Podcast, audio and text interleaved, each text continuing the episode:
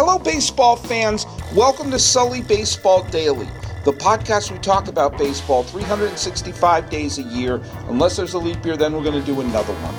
I've been doing this every single day since October 24th, 2012. It's now the last day of August 2016. And I'm your host, Paul Francis Sullivan. Please call me Sully. I'm recording this from the Sully Baseball Studio in Palo Alto, California, the birthplace of Oakland A's manager Bob Melvin, and just down the 101 from AT&T Park, the home of the San Francisco Giants. After today, it'll be September. And if you're in contention, I mean this is this is magical. So, we're looking at the teams that are in a position for a playoff spot turn the corner, turn the page, and well, then we're going to be taking a good long look at who beat the odds and who didn't. You know what the amazing thing is? The amazing thing for me, and, and I said this up this point last year, and I say this every time when we're we're approaching when, when the you know when the season is is really taking shape. You know, will there be a hundred win team? Um, the Cubs have a real shot to be a hundred win team. Uh, they have to have a very good September, obviously. Um, I think you're going to see a bunch of 90 win teams. I think you're going to see a bunch of 80 win teams do well. Wow, something just binged. Something just binged. I don't know what that was. Something just binged. You know, I'm not going to hit that out. I'm just going to get on with my life. Here's the thing that, that never ceases to amaze me about this type of the year, this point of the year someone, somewhere, is waking up, going to bed without the knowledge that they are going to be an all time hero of a fan base. At this point last year, think about the Kansas City Royals at this point last year. They had had that great run that took them within one swing of winning the World Series title. But you know they were certainly look like they're on their way to being a uh, a playoff team. But did anyone know that Alcides Escobar would wake up one day and be the ALCS MVP in a series where he had an OPS of 1.134 and helped take out a mighty Toronto team. Did anyone know at this point that Daniel Murphy was going to slug the Mets into the World Series and then slump and make errors that basically took him out of the World Series? You know, it's that way, it goes both ways. You know, Salvador Perez and Wade Davis were the great heroes of the World Series for the Kansas City Royals. But another name out there, Jeurys Familia, who had a wonderful season last year with the New York Mets, would go on to blow three saves in the World Series. Three games in a five game series were blown by Familia.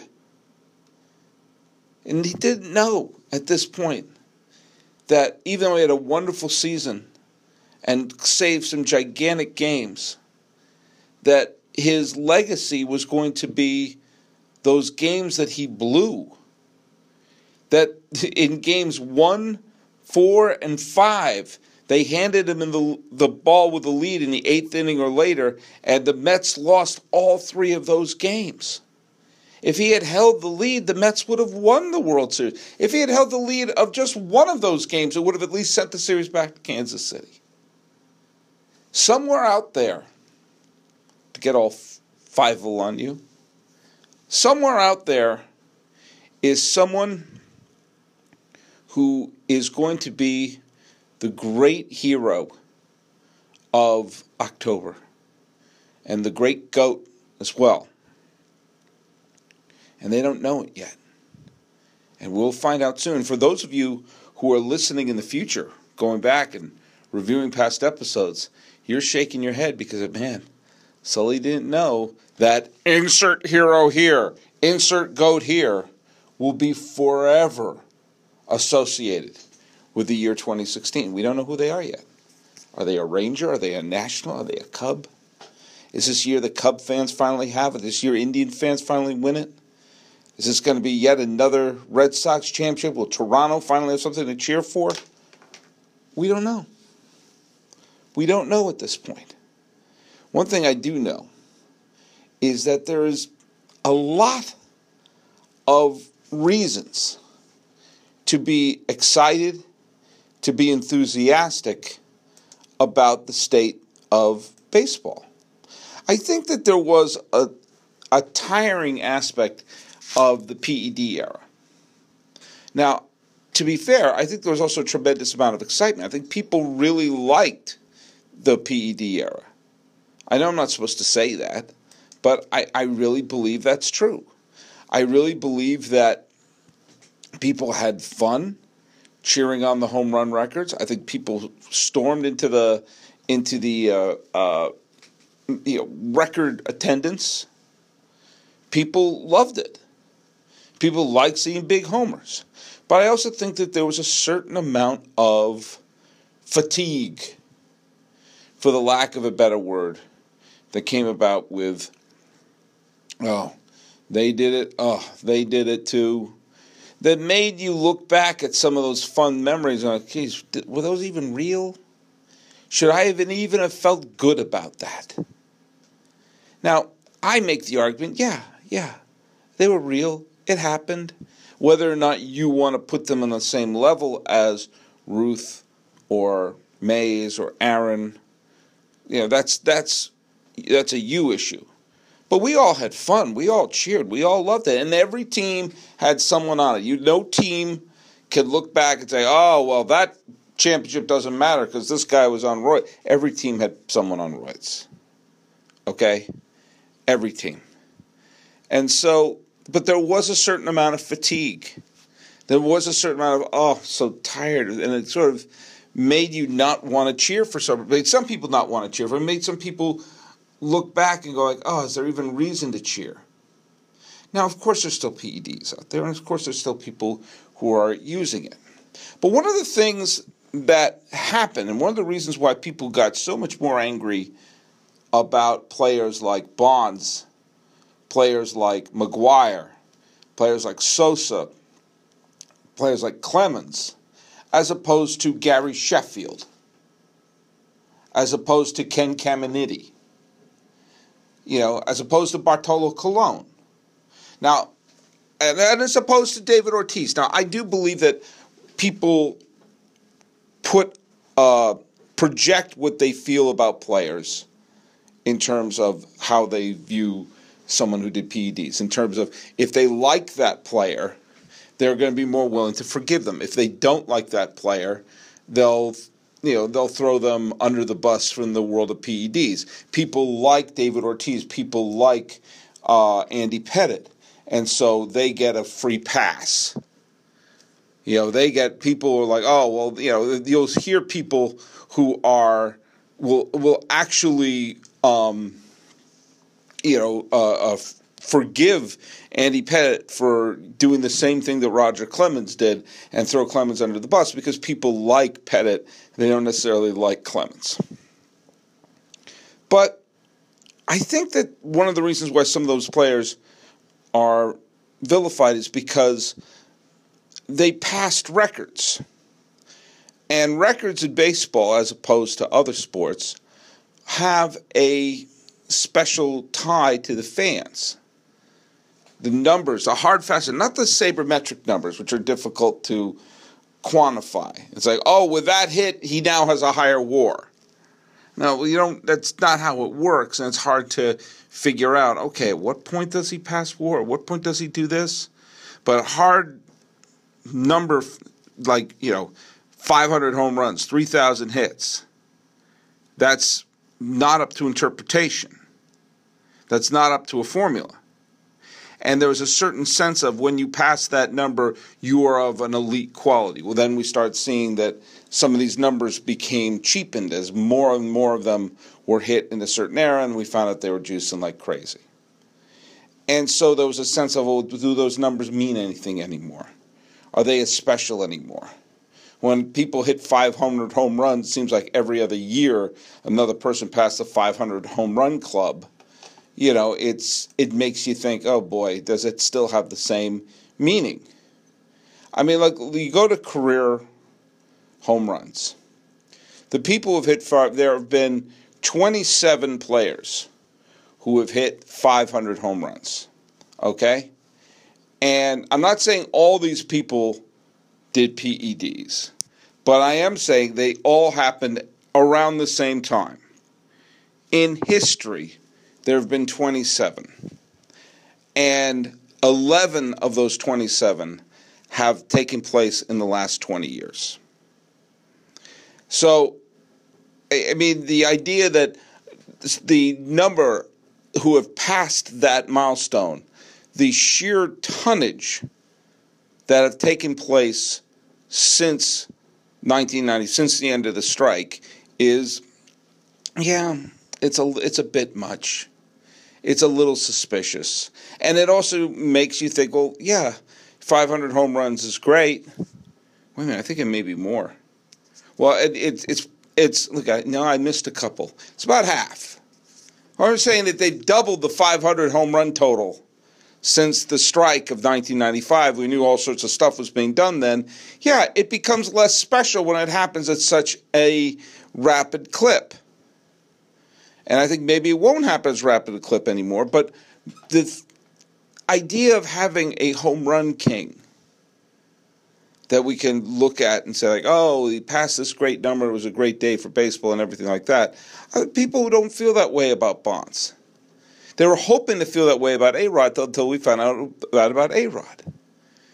And so you have to take a look at what numbers and what records are going to mean something anymore. What are we ever going to be at a point where we can reclaim those, the fans can reclaim those records.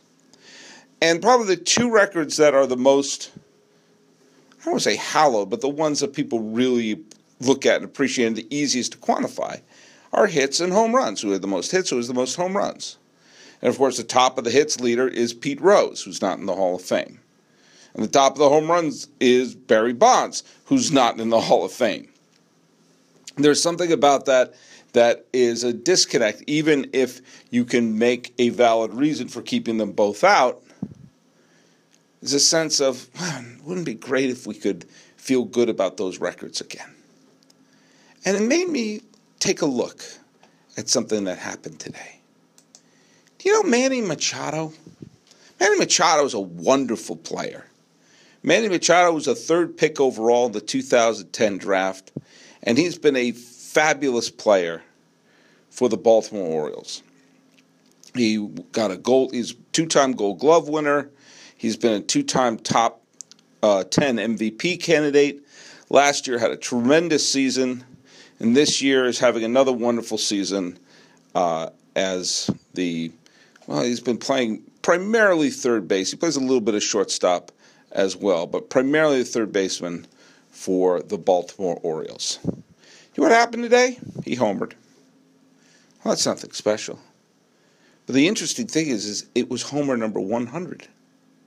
Hmm, that's that's interesting. He has 100 homers. He is the youngest player to hit 100 homers. Now think about that for a second. He is someone who this is his he's his career high is 35, which was last year.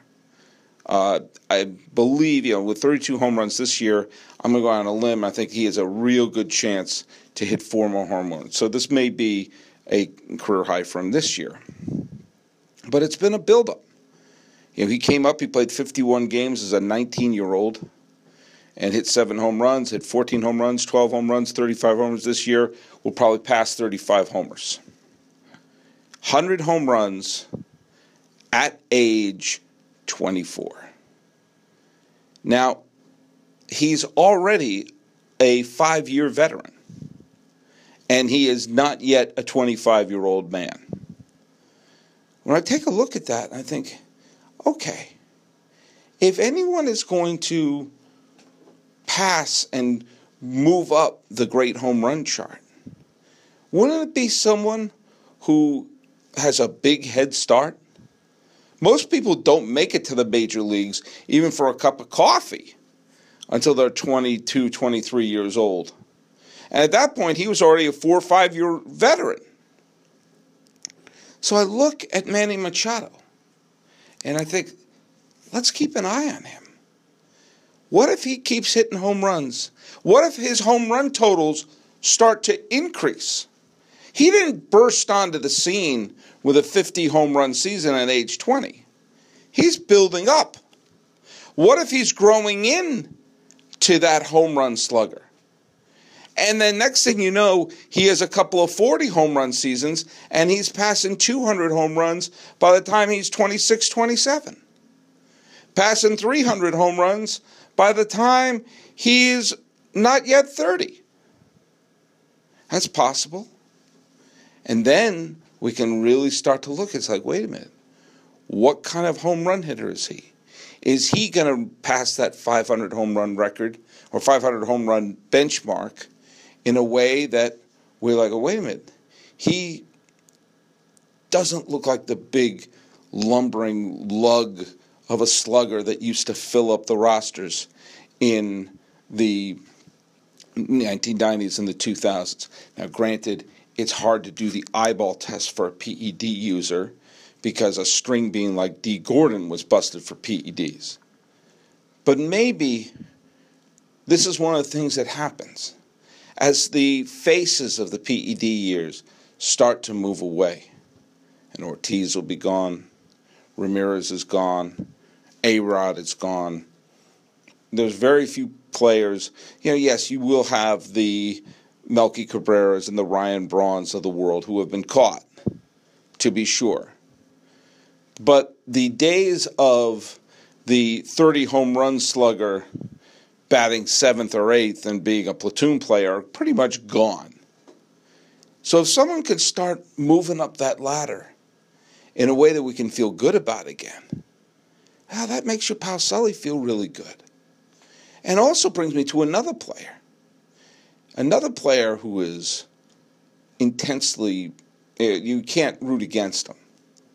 The five foot six Jose Altuve. Jose Altuve is just turned 26 years old. And he has over 1,000 hits. You know, I was thinking about this the other day. You know, uh, when, when Ichiro Suzuki um, passed 3,000 hits the other day with his uh, triple off the wall in Coors Field. And the other day, it was uh, he passed Wade Boggs on the all time hit list. Now, an interesting thing about those two players. Wade Boggs made his big league debut at age 24. Ichiro Suzuki made his big league debut at age 27. Altuve is 26, and he has over 1,013 hits. He's a hit machine where year in and year out he gets 200 hits a year. Kind of like Boggs, kind of like Ichiro. And I think one of the things that a lot of us look at the career of Ichiro and the career of Boggs, and like, if Boggs and Ichiro came up around the same time that Altuve did, and Altuve came up as a 21 year old, then, I mean, how many more 200 hit seasons would they have piled up? Now, Altuve didn't get his first 200 hit season until he was 24, but he was already a three year veteran at this point. This is one of the things I find amazing about Machado and Altuve is I still think of them as relatively new and young. And do you know what they are? You know, they're still in their mid 20s. And yet they've reached a couple of milestones that you think, oh, wait a minute. Altuve, if he keeps getting these 200 hit seasons, he could very easily be at 2,000 hits before his 30th birthday. And at that point, as a second baseman, could he continue to move his way up the ladder? Could Altuve, of all the players out there, be the one to give Pete Rose a run for his money? 4,000 hits have been passed by only two players. And I'm going to go out on a limb and say they're both kind of complicated. Pete Rose and Ty Cobb. Can Altuve pile up the hits, hit after hit after hit, and work his way past 2,000, past 3,000, and be in a situation where, hey, in his mid 30s at 3,000, to say, do you have another thousand left in you? That may be asking too much, but I don't know. He has a head start. He's 26 years old and he's already a quarter of the way there. What I'm saying is, for those of us, or I guess I can't be under us because it wasn't me, but for those of you who were exhausted and disillusioned by the PED era. Take a look at some of these players who may put up some big time numbers and may pass some of these milestones. And there may be reason to feel good again.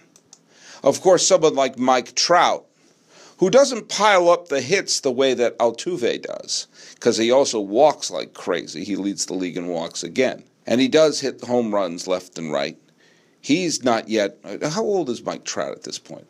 Mike Trout just turned 25, and he has 164 home runs.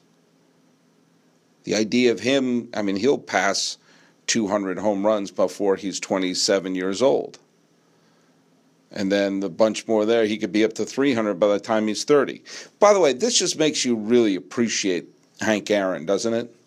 That he never hit 50 and he averaged 35 home runs year in and year out to get to 755 home runs. It's amazing. All these other things have to happen to have us really appreciate Henry Aaron. But what I'm saying is this if baseball has the numbers, and your problem with the Royd era is it took away the value of those numbers, then root hard for Trout, for Machado, for Altuve, for Bryce Harper, for all these wonderful young players who are still in their mid 20s and yet are already five, six year veterans in the major leagues. How Bryce Harper is not Bryce Harper is not even 24 years old and he's a five year veteran. You know, when you think about what some of these players, if they stay healthy and if they stay productive, what kind of careers they can have and what kind of numbers they can put up. Folks, this is reason to embrace this game. And notice that they're all, you know, then I mean, you got Trouts with the Angels, Harper's with the Nationals, Altuve is with the Astros, Machado is with uh, Baltimore. So these aren't the typical big market teams hogging up the players, which has been the the not 100% accurate portrayal of baseball over the last bunch of years. Isn't this what you wanted? You wanted new young stars away from the PED darkness, putting up great numbers and not doing it for New York or for Boston. Isn't that what you wanted? Well, it's happening. Pay attention. Cheer for them. There's reasons to love this game. And there's reason to have a tremendous amount of hope for the future of this game. And you know what? Pretty soon, there are going to be some great numbers being pay- passed by these players. If you didn't like the previous era, or you felt like it was a phony era, then love what we're seeing right now. We could be living in an era of Trout, Machado, Altuve, and Harper, and the great numbers that they're going to put up. Be on that train early. Because 10, 15 years from now, man, they may all be legends. So, go to MLBReports.com to see the up to date listings of who owns baseball. Go to SullyBaseball.com, like me on Facebook, subscribe on iTunes, SoundCloud, YouTube, Twitter, Stitcher, Instagram. I'm everywhere. The music is by Ted Thacker and Patrick Kaliski. This has been the Sully Baseball Daily Podcast for the 31st day of August 2016. I'm your host, Paul Francis Sullivan. Please call me Sully.